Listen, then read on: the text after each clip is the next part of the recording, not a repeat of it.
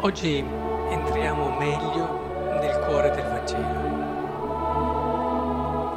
Oggi capiamo meglio, secondo me, sentendo la parola del Signore, cos'è il Vangelo e quindi cosa vuol dire essere persone evangeliche che vivono il Vangelo in questo senso.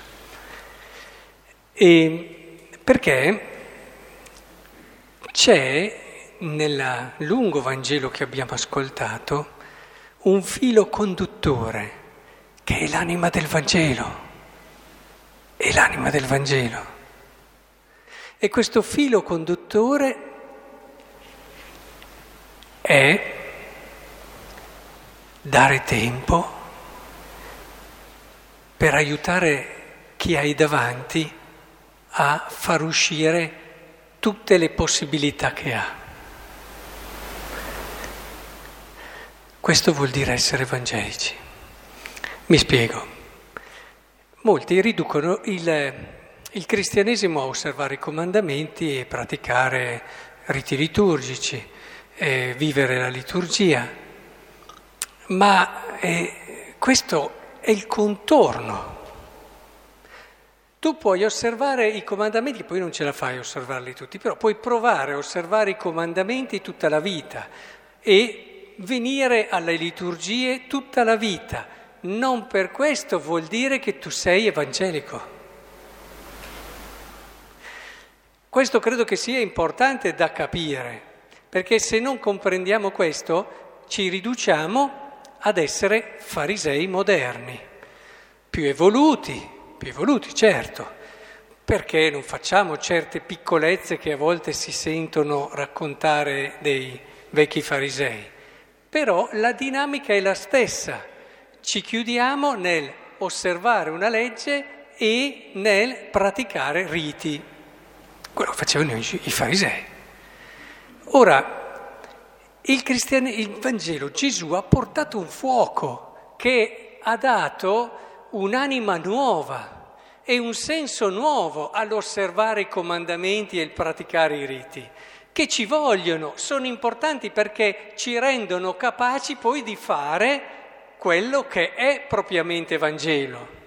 Perché se uno vive in modo disordinato e non si nutre mai a quella sorgente meravigliosa che è la liturgia, eh, è chiaro che difficilmente arriverà a vivere lo spirito del Vangelo ma deve vivere i comandamenti e vivere la liturgia in un certo modo, non fine a se stessi, quasi che questi mi diano la salvezza e allora mi sento bene, sono tranquillo e ho osservato i comandamenti e mi sono meritato la salvezza.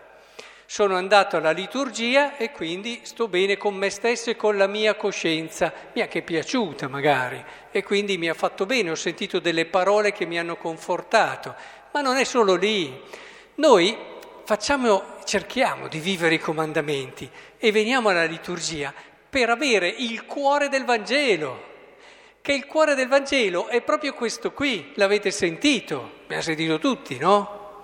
Abbiamo sentito che ci ha detto c'era dell'erbaccia eh, che i fiori del maligno ha inseminato, andiamo a toglierla, aspettate, che non venga che magari anche altri, cioè che altri che ancora non siano pronti, eh, alla fine vengano portati via.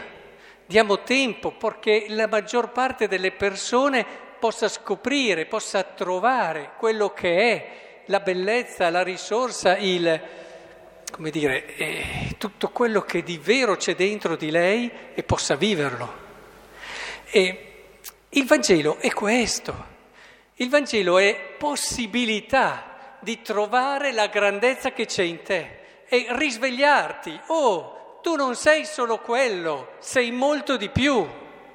Il Vangelo è stato questo quando è venuto nel mondo. Gesù è stato questo che ci ha detto guarda che non sei solamente un servo che deve osservare delle leggi, tu sei un figlio, tu sei un figlio. E come figlio sei amato in modo tenero da un padre. E se entri in una logica d'amore, allora tu sei amico, dice Gesù, non vi chiamo più servi, ma vi ho chiamati amici, e come amico hai una possibilità d'amore infinita, straordinaria con Dio. Capite allora che il nostro compito come cristiani è riscoprire questo aiutando gli altri a viverlo. Nel momento in cui tu, pensate anche al lievito, no? Oppure a quel semino, quel semino, se uno si fermasse al momento presente, quel granellino di senape che quasi non si vede, ma chi gli dà valore? Ma tu sai che lì c'è una possibilità di albero immenso dove anche gli uccelli vanno più grande di tutti gli altri. Ecco, questo è lo spirito con cui noi dobbiamo accostarci agli altri sapere che in loro c'è questa possibilità, che non è solo quella che vivono adesso. Questo vuol dire essere evangelici. O, ad esempio, il discorso del lievito, essere tu, che è una pasta che è lì, che rimarrebbe sempre lì, così, quante persone le vedi e sono così da sempre e ti viene da dire saranno così per sempre.